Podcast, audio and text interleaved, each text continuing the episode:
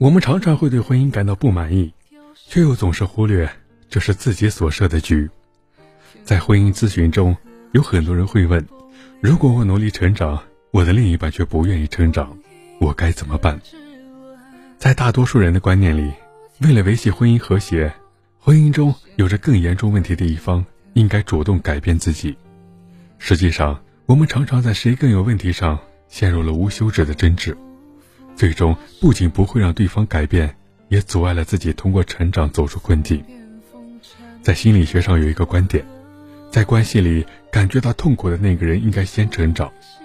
也就是说，在婚姻里，如果另一半不改变却活得轻松愉快，而自己却无比痛苦，那么应该先成长的人应该是自己。痛苦是自我成长的一个重要信号，这意味着我们处于一个进退不能的处境。以前固有的行为模式在目前不再有效，也无法通过有效的互动让自己在关系里更舒服一点，并且还可能暂时无法离开这段关系。仅仅是去责怪对方为什么这样，为什么不改变，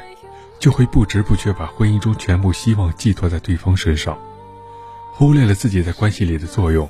把婚姻从困境推入死局。即使最终你的婚姻万念俱灰，你仍然需要回头面对自己。与面对自己相比，或许逃避婚姻更显得容易。婚姻就像我们为自己设的一个局，我们常常不满意自己设的局，破局之后重新找一个看似不同的局，却陷入同样的模式里。我们常常对婚姻感到不满意，却又总是忽略这是自己所设的局。所以不论你的伴侣是怎样一个人，当你掉入一个困境并对这个困境感到无能为力时，说明困住你的或许不是婚姻，而是你自己。这条自我探索的路，无论迟早总会开始，一旦开始，你就不会再盲目的听从他人，而是会带着自己有意识的思考，